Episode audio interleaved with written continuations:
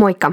Mä oon Sinnu, mä oon ihminen ja psykologi ja tää on mun podcast Psykologia ja kaikenlaista. Tämä podcast on tarkoitettu kaikille meille uteliaille sieluille, jotka haluamme paremmin ymmärtää itseä ja toista ihmistä.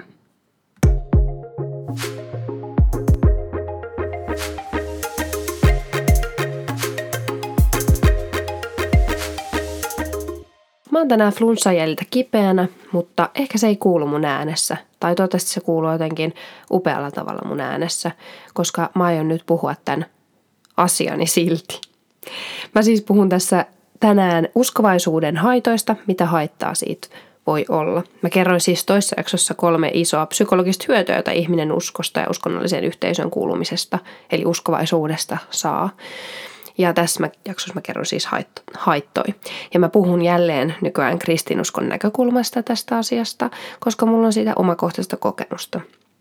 Mutta tosiaan useat nämä asiat ja teemat pätee ja on yleistettävissä muihinkin uskomusjärjestöihin tai muunlaisiin yhteisöihin.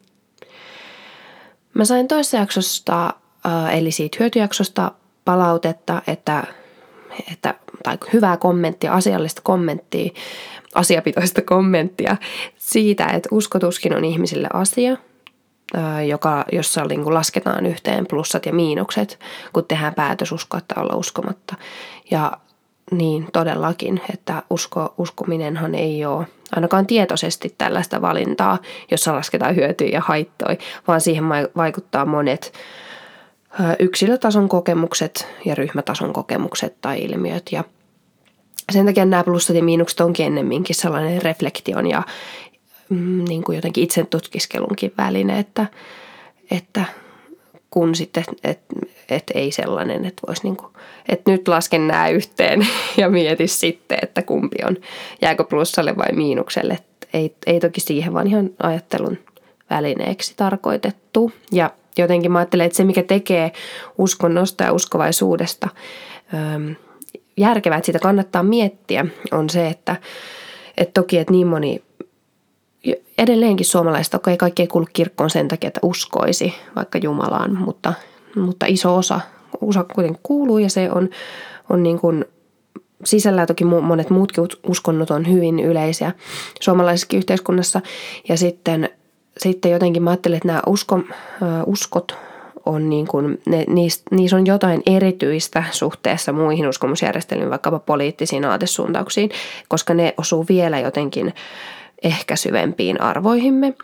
Ja sitten jotenkin, tai ainakin miten uskonto on käsitetty, niin se hengellisyys ja uskonto, niin että niillä on jotenkin sellainen erityisyys siinä, että ne keskittyy siihen ultimaattiseen totuuteen ja tosi syvään yhteyteen, yhteyden kokemiseen yhteisön kuuluvien kanssa ja keskittyy tähän niin kuin pyhään ja tuonpuoleisiin asioihin ja kaikkeen tällaisiin, mitkä tekee niistä jotenkin tosi syvälle ihmisen niin kuin arvomaailman ja olemiseen meneviä asioita ja identiteettiinkin. Ja että ne on sillä tavalla erityisiä ja sen takia myös niin kuin erityisen alttiita koville haitoille, psyykkisille ja niin kuin sosiaalisille haitoille, mitä, mitä voi mielelle sitten koitua. Niin tavallaan aineksia on myös siihen. Eli mulla on jälleen kolme pointtia ja kolme näkökulmaa siihen, minkälaista haittaa uskovaisuudesta voi olla. Okei, ensimmäinen pointti mulla on se, että ajatusmallit voi herkästi vääristyä, kun on tietty sapluuna ajatella asioita. Mä tarkoitan tällä sitä, että, että kun pitää jotain asiaa tosi pyhänä tai tosi kyseenalaistamattomana ja ajattelee jotain, että ei, että on, ajattelee, että on jotain olemassa, joka ei ole suhteellista tai ei riipu tilanteesta, vaikkapa joku ohje tai joku määräys tai pyhä teksti tai joku, niin, niin se ei ole hirveän, anna hirveän sellaista hyvää pohjaa integratiiviselle, eli sellaiselle yhdistelevälle, asioita yhdistelevälle ja monipuoliselle tavalle katsoa asioita. Ja koska tällainen katsominen, asioiden katsominen yleensä antaa todenmukaisemman kuvauksen maailmasta ja asioista – ja hyödyllisemmän kuvauksen. Uskovaisuus voi siis johtaa se siihen, että, että jos on tietty selkeä niin kuin maailmankatsomus ja selkeä usko ja selkeät opit, niin se voi myös vähentää sellaista kriittistä avoimuutta, eli, eli valmiutta arvioida ja koetella niitä omia uskomuksia ja ajatuksia. Esimerkiksi kristinuskossa mä oon kokenut sen, että, että perustavanlaatuinen ajatus on vaikka se, että, että, että Jumala on olemassa. Ja kun mä oon tämän kyseenalaistanut, niin ei ole, ei ole hirveästi ollut siinä tilaa siinä tota, yhteisössä siihen, että voisi koetella tällaista usko, tätä uskomusta. Ja näitä on, näitä on kyllä paljon, paljon muitakin. Ja tavallaan sitten tällainen ajatusmalli, että, että on jotain tiettyjä, itse asiassa uskon piirissä tosi paljonkin tiettyjä asioita, mihin ollaan sitouduttu, vaikka ei ole vaikka tieteellistä dataa niistä asioista kerätty – niin se voi vahvistaa sitten tai niin kuin antaa sellaisen maaperän päättelyvirheille tai että niitä, niitä muodostuu, mikä voi johtaa sitten esimerkiksi psykologisen tai biologisen tai historiallisenkin tiedon sivuttamiseen, kun jos se ei sovi siihen käsitykseen, jos ne faktat, uudet, tiet, uudet tiedot tai omat uudet kokemukset, mitä tulee, niin jos ne ei sovi siihen ö, omaan käsitykseen, ö, niin kuin omaan siihen uskovaiseen maailmankuvaan. No tällaista on voinut tapahtua historiassa esimerkiksi, jos on unohdettu vaikka ihmisen ruumis jotenkin niin kuin sivuutettu tai jätetty se, että, että ihmisen niin kuin tällainen ö, fyysiset tarpeet tai seksu, vaikka seksuaaliset tarpeet, että, että ne ei ole vaikka jotenkin yhtä arvostettu, arvostettavia, mitä, mitä sitten tällaiset henkiset tarpeet. Tai jotain muita tällaisia kulttuurin tulkintoja siitä uskonnosta, mitkä on sitten niin kuin mitkä on vääristänyt niitä esim. biologisia faktoja. Mä siis tarkoitan sitä, että, että on, ihmiselle on tärkeää, että, että on mahdollista kyseenalaistaa kaikki ja asettaa omat uskomukset koetukselle.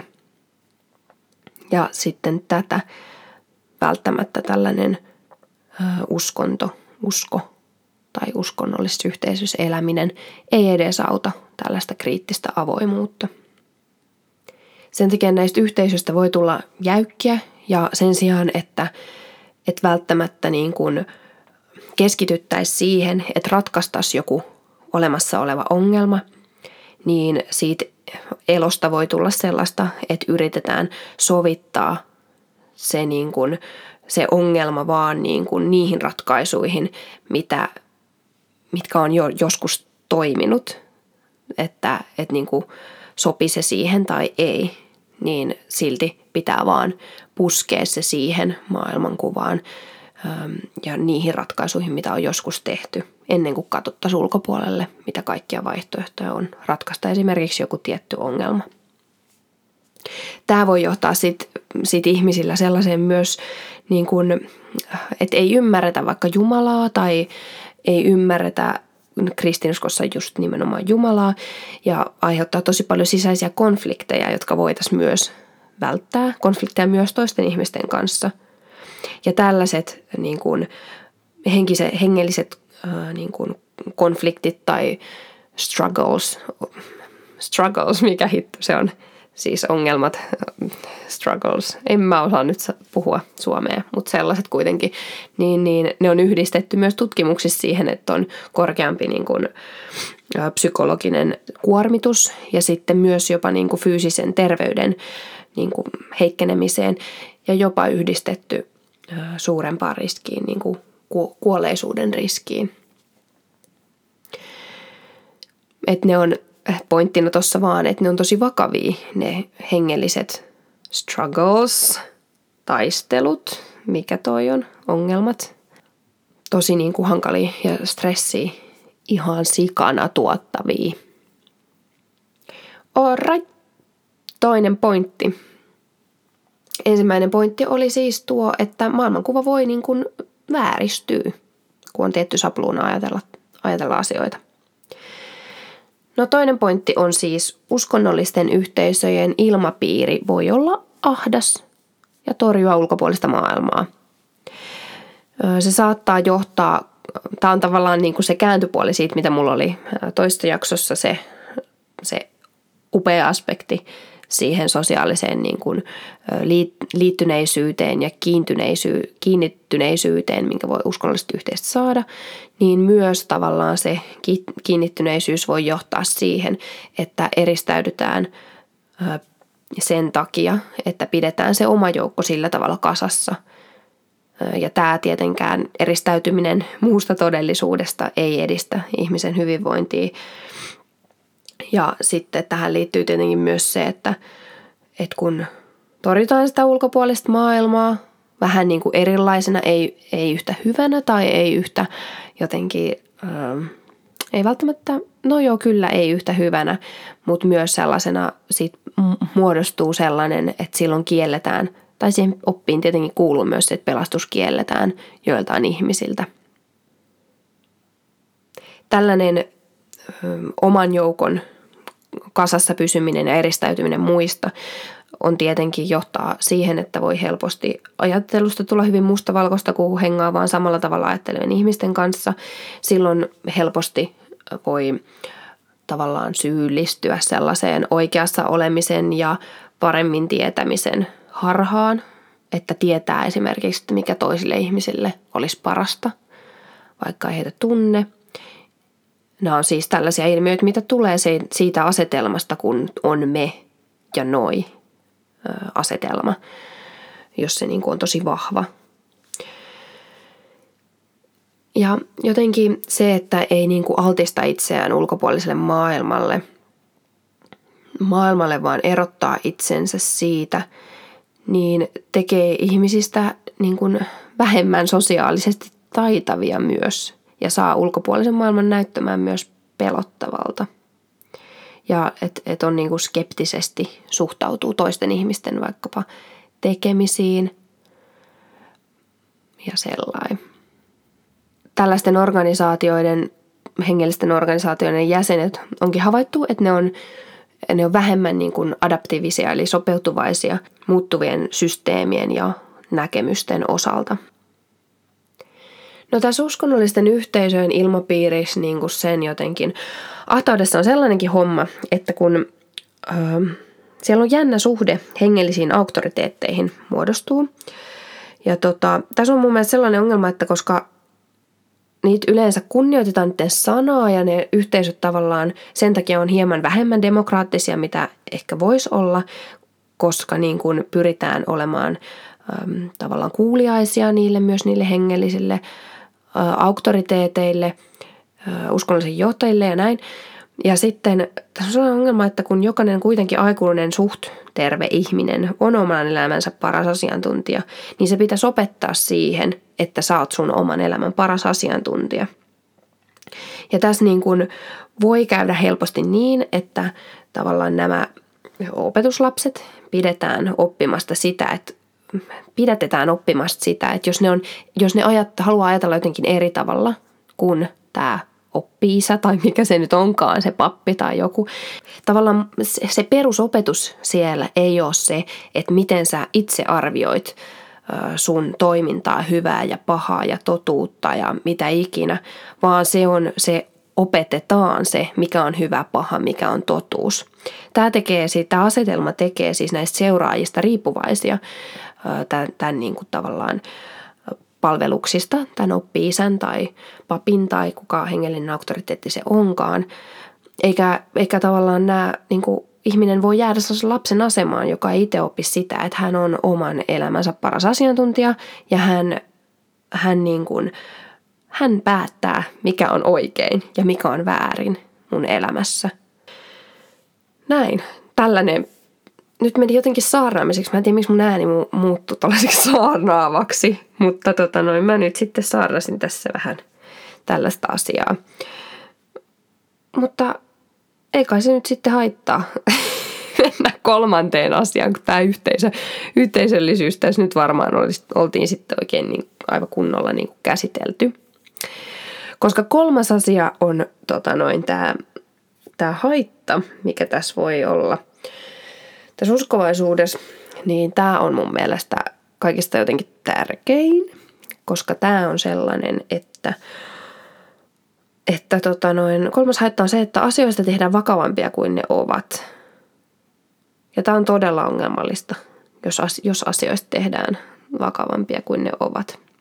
Tähän voisi ottaa monta esimerkkiä, mutta mä tarkoitan vakavampia kuin ne ovat, niin sitä, että tavallaan kun ei ole osoitettu, että ne on haitallisia, niin miksi näistä puhutaan niin kuin nämä olisi jotenkin tosi haitallisia? On tutkittu hirveästi seksejä, seksuaalisuutta, toisten uskojen rituaalista harjo- harjoittamista, alkoholin käyttöä, homoseksuaalisuutta. Näitä olisi vaikka mitä asioita, joista puhutaan niin kuin jotenkin todella vakavina ja sellaisina, että ne on niin kuin aivan äärettömän niin kuin jotenkin haavoittavia tai, tai jotenkin niin kuin aiheuttaa niitä struggles sun elämään tai tällaisia, mutta kun ei ole mitään todisteita, että näin olisi. Että et niin näitä näit saatetaan, näistä niin puhutaan jotenkin vakavampina kuin ne on, kun olisi tärkeämpää se, että purettaisiin, että mikä, mitkä tietyt asiat näistä taas palataan vähän tähän, niin kuin, että, että ei tehdä, ei, ei niin kuin opeteta erottamaan sitä, että mikä on hyvää ja pahaa, vaan kerrotaan, mitä se on.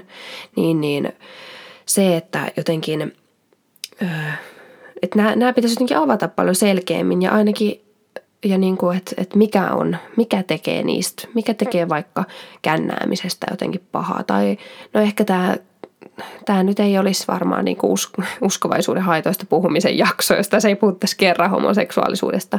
Niin niin, niin puhutaan nyt sitten siitäkin, mutta esimerkkinä se, että, että jos on seurakunta, joka ajattelee, että homoseksuaalisuus ei ole Jumalan mielen mukaista, sen harjoittaminen ja siinä suhteessa eläminen, niin tavallaan, no, että et mikä se ei ole, että varmaan siinä on jotkut syyt, koska tutkimuksesta ei ainakaan ole löydetty, löydetty mitään yhteyksiä siihen niin kuin psykopatologiaan ja seksuaalisen orientaation niin kuin välistä, välistä yhteyttä ei ole löydetty, vaan on todettu niin kuin jo vuosikymmeniä kestävissä tutkimuksissa, että heteroseksuaali- ja homoseksuaalikäyttäytyminen on normaalia äh, ihmisen seksuaalisuuden aspekt, äh, tavallaan aspekteja. Ja tota, että, että no mistä se sitten tulee ja mi, mi, miksi se sitten on niin haitallista, jos puhutaan haitallisuudesta esimerkiksi. Ja tämä on mun mielestä ongelma sen takia, että, että tota, kun asiat ei ole vaan sitä, mitä ne on, vaan ne on sitä, miten, miten niistä puhutaan ja mitä merkityksiä niille annetaan. Esimerkkinä tästä tulee mieleen esimerkiksi kännääminen eli humala ja sitten seksi seks, niin seksin harrastaminen ennen avioliittoa, joista puhutaan silleen, että, että ne ei ole suotavia yleensä kristittyjen piireissä ja tota noin, jos niille annetaan sellainen merkitys, mitä merkitys niille ei ole, vaikka humala, että, että sillä on niin jotain ehdottomia jatkoseurauksia, sillä on nämä paasattiin Linnen kanssa toisessa jaksossa, vai milloin se oli, että, että kaikkia niitä haittoja, fyysisiä haittoja, mitä sillä voi olla, mutta, tota, mutta sitten jos sillä ei ole oikeasti jotain automaattimerkityksiä, mitä sille voidaan antaa, että sitten jotenkin esimerkiksi aina käyttäytyisi tosi niin kuin, ä, törkeästi tai irstaasti tai mitä näitä nyt oikein on, niin sillä on väliä, annetaanko me sille jollekin asialle tällainen ekstra merkitys, mitä, niitä, mitä niillä ei niin kuin, ainakaan tutkitusti ole. Toki sitten moraaliasiat on erikseen, eihän tiede ei ota tietenkään moraalin asioihin kantaa, mutta, mutta sillä pointtina se, että sillä on väliä, miten me asioista puhutaan ja kuinka paljon me korostetaan jotain tiettyjä puolia, vaikka tiettyjä haittoja, että korostetaanko me niitä, koska sitten ihmiset on kuitenkin, kokee tietenkin, jos asioista niin kuin syyllisyyttä ja häpeätä ja pelkoa ja kaikkea tällaista, tällaisia tunteita, niin sitten sit niistä pitäisi tietenkin vapauttaa ihmisiä ja meikäläisiä ja kaikkia, niin, niin, niin, niin sitten ei ole hyvä, jos se merkityksen anto menee niin kuin päin metsää ettei sitten niinku tuu sellaista turhaa syyllisyyttä ja pelkoa ja muuta. Että tavallaan asioille ei annettaisi sitä merkitystä, mitä niillä ei oikeasti ole niin olisi hyvin tärkeää. Esimerkiksi kristityspiireissä tosi yle, yleistä ja suosittua on niin tällaiset henkilökohtaisten tarinoiden kertomiset eli todistukset, joissa sitten saattaa painottua tällaiset niin kuin selviytymistarinat jostain tietystä haitasta, vaikkapa on selvinnyt jostain tyyliin alkoholismista tai, tai jostain niin kuin, ähm, vaikeasta suhteesta, jossa ei jotenkin ollut kunnioittavaa tai jotain vastaavaa. Ja sitten kun näistä on, niin kuin asioista on selvitty ja todistaa todistukset on totta kai inspiroivia, kaikki on todistusta. Mäkin todistan tässä podcastissa ihan hirveästi, kun mä kerron omakohtaisia kokemuksia. Ja tietenkin niiden tarkoitus on inspiroida ja sitä ne usein tekee, mutta se, että jos sellaisista tehdään niin kuin jotenkin totuuksia tai ruvetaan niitä niin kuin, sanomaan jotenkin absoluuttisina totuuksina, miten asiat menee, niin se ei ole hirveän rakentavaa. Ja sitä niin kuin pitäisi mun mielestä enemmän välttää kristityistä piireissä, että niin kuin tällaisista omista tulkinnoista ja omista kokemuksista ei tulisi niin kuin omia totuuksia välttämättä, koska silloin saatetaan sivuuttaa toisten ihmisten kokemuksia ja toisten ihmisten niin kuin, jotenkin tärkeitä ja merkityksellisiä elämänkokemuksia. Ja tietenkin tärkeämpää kuin se, että sanottaisiin jollekin muutenkin, että, että onko joku hyvä tai onko joku huono tai onko joku paha tai oikein tai väärin, niin on tärkeämpää, että, että yritetään mahdollisimman syvällisesti ymmärtää toista ihmistä ja toisen ihmisen kokemusta ja niin kuin antaa asioille niitä, niin kuunnella mitä merkityksiä ihminen itse asioille antaa, eikä antaa niitä merkityksiä hänen puolestaan, vaan, vaan niin kuin jotenkin syvällisemmin ymmärtää. Ja muutenkin niin kuin sit, sit siinä opetuksessakin niin jotenkin syvällinen avaaminenhan on tärkeämpää kuin se asioiden syvällinen avaaminen kuin se, että tiedetään tehdäänkö oikein vai väärin. Mutta tosiaan tässä oli nämä pointit. Ensimmäinen oli siis se, että jäykkä ajattelutapa ei ole hyvä tapa katsoa maailmaa. Se voi olla haitta. Toinen pointti oli se, että yhteisön ilma, ilmapiiri voi olla ulos ulospäin sulkeva, voi olla sulkeva, ulos ulkopuolisuutta tekevä ja tällaista mustavalkoista ajattelua edistävä. Ja kolmas pointti on se, että asioista tehdään vakavampia kuin ne on. Tässä nämä. Tota, joo, mitä ajatuksia herätti tämä, tämä tällainen haittajakso. Tämä, tästä tulee ainakin mun mielestä mielenkiintoista puhua ja tota, niin, ootteko ehkä tunnistan näitä tai sitten et ole tunnistanut. Mutta kertokaa mulle Instagramissa sinnusof, at sinnusofia on mun nikki ja sinne voi kertoa ja siellä mä kuulen mielelläni. Tota, ensi jaksossa mulla on taas vieras ja mulla on vieras ja palataan jälleen vähän viime viikon teemaan liittyen työelämäasioihin, mutta ensi viikolla puhutaan uranvaihdosta, ammatinvaihdosta, mikä se on. Moikka!